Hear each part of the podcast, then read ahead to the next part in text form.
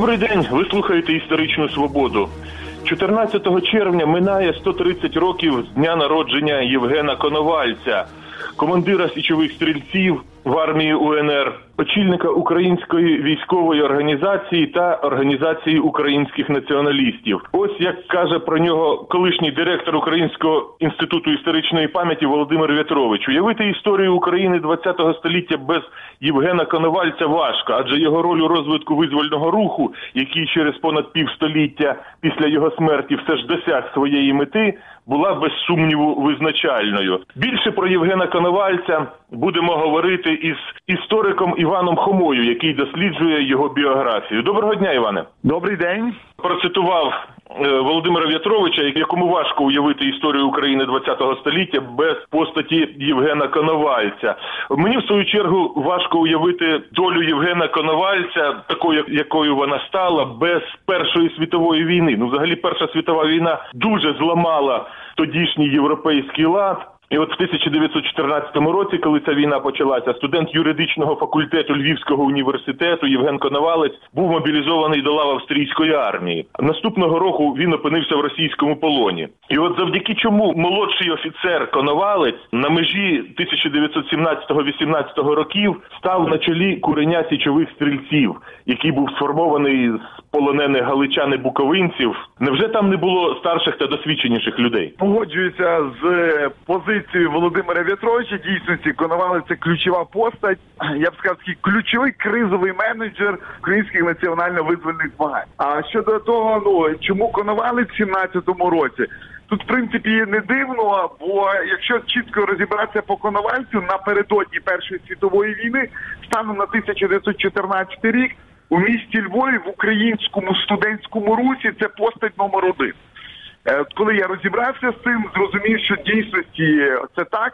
В 1913 році Львівська щоденна українська газета Діло про нього, мабуть, найбільше зі всіх українських студентів писала як людину, яка була в управлінні товариства просвіти, була в ну мовою сьогодення в політичній раді на той час самої популярної української політичної сили Української національно-демократичної партії, і також була в, е, в ну я б сказав так в правлінні ключової української студентської організації Українського студентського союзу. І тому, коли ось Коновалець в 17-му році опиняється в Києві, знаєте, то людина володіла різними кейсами, та тобто громадського життя, політичного і е, за невеличкий період участі в першій світовій війні і е, ну і перебування в російському таборі він освоїв мовою сьогодення такий ще військовий кейс. І от людина опиняється в Києві. Е, Лідером центральної ради а головою є Михайло Грушевський, от людина, яку він знає, та бо це викладач його в університеті. Коновалець прослухав всі курси з історії східної Європи, е, навчаючись. Тому вони, коли вони дізналися, що це Грушевський, вони такі були на підйомі. Тобто своя людина, все він нас знає, пам'ятає, і люди активно включилися в це життя в Києві, е, починаючи з липня 1917 року. Ага, тобто все-таки тут важливу роль відіграло особисте знайомство із Грушевським, так? Я б сказав, воно надихнуло, та воно повірило в те, що їхня діяльність може бути успішною. Я навіть маю листи е, з табору для військовополонених е, березня 17-го року. Та вони настільки там, як дізналися, що в Києві відбувається, що там є Грушевський. Вони просто такі, якби окрилені люди, та ну бо розуміють, що це та людина, з якою вони спілкувалися не один раз. Я б сказав, що це їх би їх мотивувало особливо до цієї такої активної діяльності і віри в те, що ця справа, яка є в Києві, вона є ну історично важлива справа. Я зрозумів щодо його громадсько-політичної активності, але він зі студентської лави пішов до війська. Яке його було військове звання, коли він потрапив в полон? Він був на той період часу тільки кандидат в офіцери. Навіть не молодший офіцер, а кандидат в молодші Так, так, він навіть О. не був е, офіцером, він би став офіцером, якщо би після вишколу офіцерського пройшов ну бойове хрещення. А оскільки він в першому бою так сталося, що потрапив в полон, тому фактично він опиняється в Києві ну в статусі кадета, кандидата в офіцери. Ось. От так, от що я і хотів уточнити щодо його військового досвіду і військового досвіду інших, е, які творили галицько-буковинські курінь січових стрільців. Невже а не саме було офіцера старшого за званням? Ну, дивіться, ми маємо теж розуміти, коли він опиняється вже в Києві в кінці 17-го року, і в Києві творять Галицько-Буковинський курінь січових стрільців, те саме все середовище, з яким він займався громадсько-політичною роботою напередодні 14-го року. І само собою, це, це його середовище обрало. Не він сказав, я там буду командир, чи хтось це середовище його обрало. Дашкевич, Іван Чмола, е, брати дідушки там і інші люди, які в цей період часу були, з якими вони разом творили Галицько-Буковинський курінь січових Тобто треба розуміти, що цей курінь творився в таких революційних умовах, і там був виборний командир, так? Ну так, на початку воно фактично так і виходило. Хоча потім вони ці речі, тобто ці, ці більшовицькі основи, та коли можна там собі солдати, що хочеш, то можуть робити. Вони відразу це знову ж таки ліквідували 8 січня 18-го року. Тобто карність, підпорядкування командирів, одночасно повага командира до солдата це один з ключових чинників успіху цієї і боєздатності, і національної свідомості цих січових стрільців. Отже, в 15-му році Євген Коновалець кадет, кандидат в офіцери. Так. Але ми його знаємо як полковника Коновальця здебільшого. А коли і як він став е, полковником? Далі ми бачимо, курінь насправді дуже успішний січових стрільців. Особливо він проявив свою боєздатність і відданість Українській Народній Республіці в першій більшовицько-українській війні. Далі таки курінь був реорганізований після того, як нам з союзниками німецькими і австрійськими військами вдалося виграти цю війну першу. Курінь реорганізований в полк, і далі фактично Коновалець перебуває на посаді полковника. Та? Тобто людина без якогось такого звання, і він є на посаді полковника майже повністю до завершення війни за українську державу. І якщо я не помиляюся, в березні тільки 1920 року головний отаман Симон Петлюра присвоїв йому військове звання полковника армії УНР. Ну, наприклад, там є в листах часто ну, пишуть про нього, що коновались на посаді із зарплатою полковника. Ось так деколи навіть вживали. Восени 1918 року, замість їхати боронити Львів від поляків, Коновалець долучився до антигетьманського повстання. Якраз була проголошена західноукраїнська держава, і січовим стрільцям запропонували поїхати боронити Львів. Одразу ж почався конфлікт з поляками. Але він натомість е, виступив проти гетьмана Скоропадського. Е, І січові стрільці стали головною ударною силою цього повстання. От, власне, осадний корпус січових стрільців облягав гетьманський Київ. Чи не шкодував Коновалець про це рішення згодом? Адже наприкінці 1919 року січові стрільці самодемобілізувалися, не бажаючи продовжувати боротьбу. Якщо так розібратися, ну в принципі, Коновалець е, пізніше він не шкодував. Можна навіть так сказати, що потім його в принципі. Це до певної міри ну ну виховало, та або в певній мірі давало можливість йому більш обережніше підходити до подальших політичних процесів.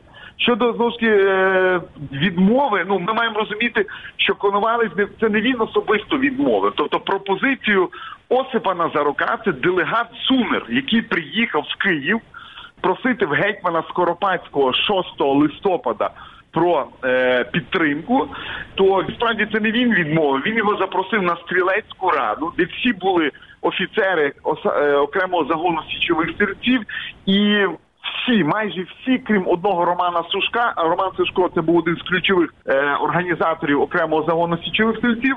Всі сказали, що ні, тобто доля України коїться на даний час в Києві. І якщо відбудеться Україна в Києві, то відповідно вона відбудеться не всіх українських землях. І коли ми говоримо вже потім про антигетьманське повстання, теж ми маємо розуміти, що Євген Коновалець напередодні того, як він дійсності виступив і підтримав директорію, він звернувся до гетьмана Скоропадського відмовитись від федеративної грамоти, і січові стрільці повністю переходять в його розпорядження і участі в антигетьманському повстанні брати не будуть. І це, до речі, Скоропадський відзначає в своїх спогадах. Якщо б не федеративна грамота, він б ніколи знову ж таки соціалістів е, на чолі з Винниченком не підтримав. Тобто ключовою річчю стала ця федеративна грамота, яка призвела до того, що січові стрільці на чолі з Євгеном Коновальцем таки взяли участь в антигетьманському повстанні. І далі ми бачимо, як би там не було, Коновалець в принципі достатньо успішно діє в Києві. Тобто насправді дуже жорстко там, де в принципі вони могли, вони присікали будь-які дії більшовиків, і в принципі до кінця вони були. До кінця 19 року. Але щодо демобілізації, коли 4 грудня на стрілецькій раді група січових стрільців сказала, що вона не бачить перспективи в участі в першому зимовому поході. Ми маємо розуміти, що е, Коновалець сказав не йдіть в похід. Він дав можливість вибирати січовим стрільцям самостійно і більше. Половина групи січових стрільців насправді приєдналися до першого зимового походу. А Коновалець був інтернований і опинився в луцькому таборі для інтернованих. Ну поляки його інтернували. Розвиток подій у 19-му році відбувався зовсім не так, е, як сподівались лідери директорії. Тобто Українська Народна Республіка була в дуже скрутному становищі, і чи не Коновалець не розчарувався в лідерах директорії ще більше ніж в гетьмані?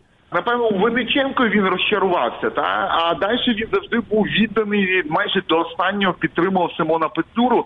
Потім дехто його намагався крутити, так ну десь спровокувати на те, щоб е, усунути Петлюру, допомогти. Та тобто Коновалець завжди в цьому питанні був карний, та є головний отаман, і з ним треба проводити далі національно-визвольні змагання. А от в серпні 1920 року він остаточно переконався в тому, що він же армії УНР він є не потрібний.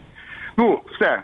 Він виконав те, що міг свої завдання, спроби знову ж таки десь організувати ті чи інші військові дії, які допомогли знову ж таки Симону Петлюрі в війні з більшовиками, але він зрозумів, що Петлюра на нього вже не розраховує. І відповідно Євген Коновалець вступає в інший процес, це вже в політичний процес. Він, зокрема, навіть дуже активно е, знову ж таки намовляв от Марштейна, начальника штабу січових стрільців, та брати участь з ним в політичних процесах. От Марштейн йому навіть відповів, каже: я не можу займатися політикою, тому що військові академії мене не навчали цій справі. І подальші дії Коновальця він живе на той час в Празі і в Відні. Він має бажання об'єднати український національний рух конфлікти між УНР і ЗУНР. Він приблизно рік часу на це потратив.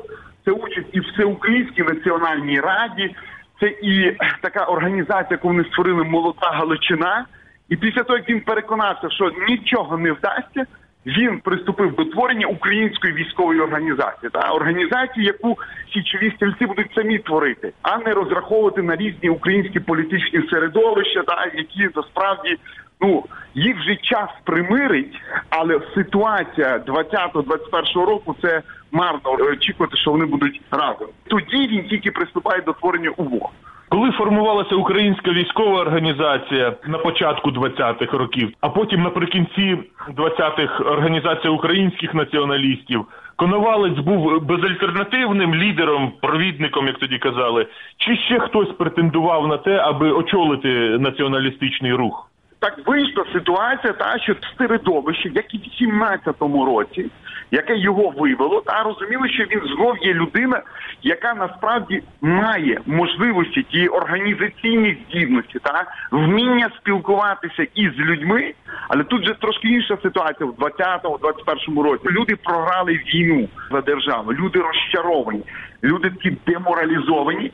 І от Коновали знаходить ті слова, які дали можливість об'єднати, створити УВО, а потім навіть да, створити навіть ще ширшого загалу українських активістів, організацію українських націоналістів. В принципі, конфлікту кадрового, так хто це має очолювати на етапі створення і УВО, і УУН ми не спостерігаємо. Тому виходить, що насправді він на той період часу був єдиний той, хто може посадити різних людей, різних та і з ними говорити на одну тему. Це продовження боротьби за українську державу. Якщо я правильно зрозумів, в тих умовах, коли українські політичні середовища і лідери цих політичних середовищ е, сварилися між собою, Коновалець виявив вміння домовлятися та і об'єднувати людей. Саме так, навіть знаєте, йти на поступки. От коли УВО створили в 23-му році, наприклад, УВО хотіли під себе взяти середовище ЗУНР. То щоб уникнути конфлікту, Коновалець практично десь на рік навіть відійшов від УВО, та склав в себе повноваження, передав середовище ЗУНР Західноукраїнської Народної Республіки. Але коли в кінцевому результаті вони виявилися нездатними, їхні симпатії або орієнтир на радянський союз в кінцевому результаті призвело до того, що люди УВО все ж таки знов звернулися до Коновальця, щоб він повернувся і очолював українську військову організацію. О, середовище Зуми в принципі не розуміє ключових завдань, як продовжити в подальшому боротьбу за за відродження української держави. ОУН була такою бойовою організацією, на яку дивилися як на ворожу і Польща, і Радянський Союз. І через це Коновалець часто наражався на небезпеку. Силу обставин е, мусив розумітися на конспірації. Як так сталося, що він не розгледів у емісарі з радянської України агента радянських спецслужб Павла Судоплатова, який е, і знищив провідника ОУН у травні 38-го року? Очевидно, що він розумів, та що за ним в будь-якому випадку будуть стежити. Відповідно, є постійна робота для того, щоб в середовище УВО і ОУН вести різну агентуру польську, радянську. Я можу сказати, що він в принципі намагався бути обережним. Навіть його дії, постійні пересування та зустрічі вони свідчили про те, що він насправді ну в певній мірі був обережним. Працювала його група безпеки, яка з ним була. Уникнути такого вбивства, яке було з петлюрою, та тобто, коли можуть підійти на вулиці та тебе розстріляти. Але на жаль, та ми побачимо, що насправді, ну якщо стоїть ціль перед спецслужбами різними знищити, то сумніву нема, що рано чи пізно це вони виконають і знайдуть будь-який шлях. Конавалець на знищення радянськими слу- спецслужбами потрапив вже в розробку з 33-го року. Так п'ять років потратили на те, щоб фізично ліквідувати. Та і знайшли той шлях, тобто зустріч з ним у Роттердамі. Передали якийсь пакунок, в якому виявилася бомба. Знаєте, це ну напевно важко будь-кому було уникнути від таких дій, наскільки би ти не був обережним. Тобто навіть на цю зустріч він мав бути не сам, але так сталося. Та? Тобто він мав бути з, з теж одним з своїх співробітників по організації українських націоналістів, і там десь різниця з півгодини, але стала фатальною для Коновальця. Коли спецслужби радянські поставили питання знищити, то хочеш чи не хочеш, але вони його би точно знищили, наскільки би він десь не намагався бути обережним.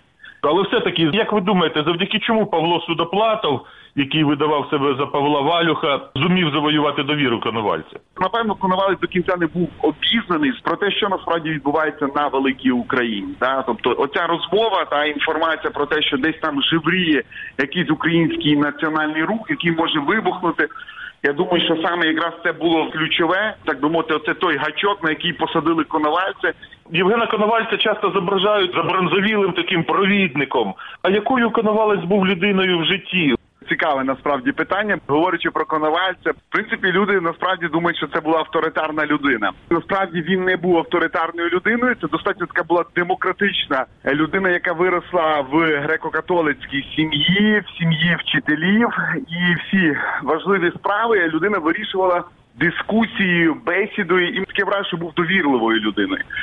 Тому в подальшому довіра от агенту е, радянських спецслужб така надмірна, та вона стала для нього доленосною. Критичний момент, це особливо літо 21-го року, коли він достатньо був деморалізований. Він так і навіть відзначає у своїх листах, що от його в формі е, і тримає кохання. На той час він вже зустрічався з Ольгою Федак. Це дочка одного з найбагатших українців Львова, мецената, політика. І він з нею якраз одружився. В нього Юрко народився в 1924 році. Коновалець був щасливий шлюбі.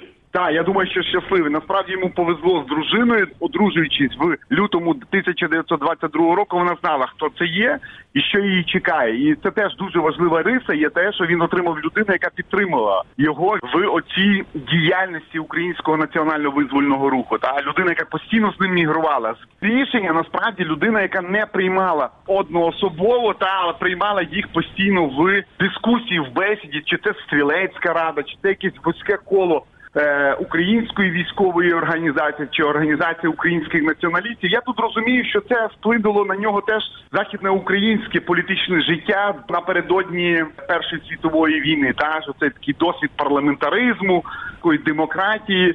Він теж достатньо непогано позначився на його подальшій діяльності, тобто ефективно можна діяти, теж вдаючись до демократичних оцих інструментів. Мені здається, Бандера не був таким. Та погоджуюсь з вами. Та тобто вони були більш різкі, більш радикальні. Дякую. Це була історична свобода із істориком Іваном Хомою. Ми говорили про життя та діяльність Євгена Коновальця. Цими днями минає 130 років з дня його народження. Передачу провів Дмитро Шурхало. На все добре.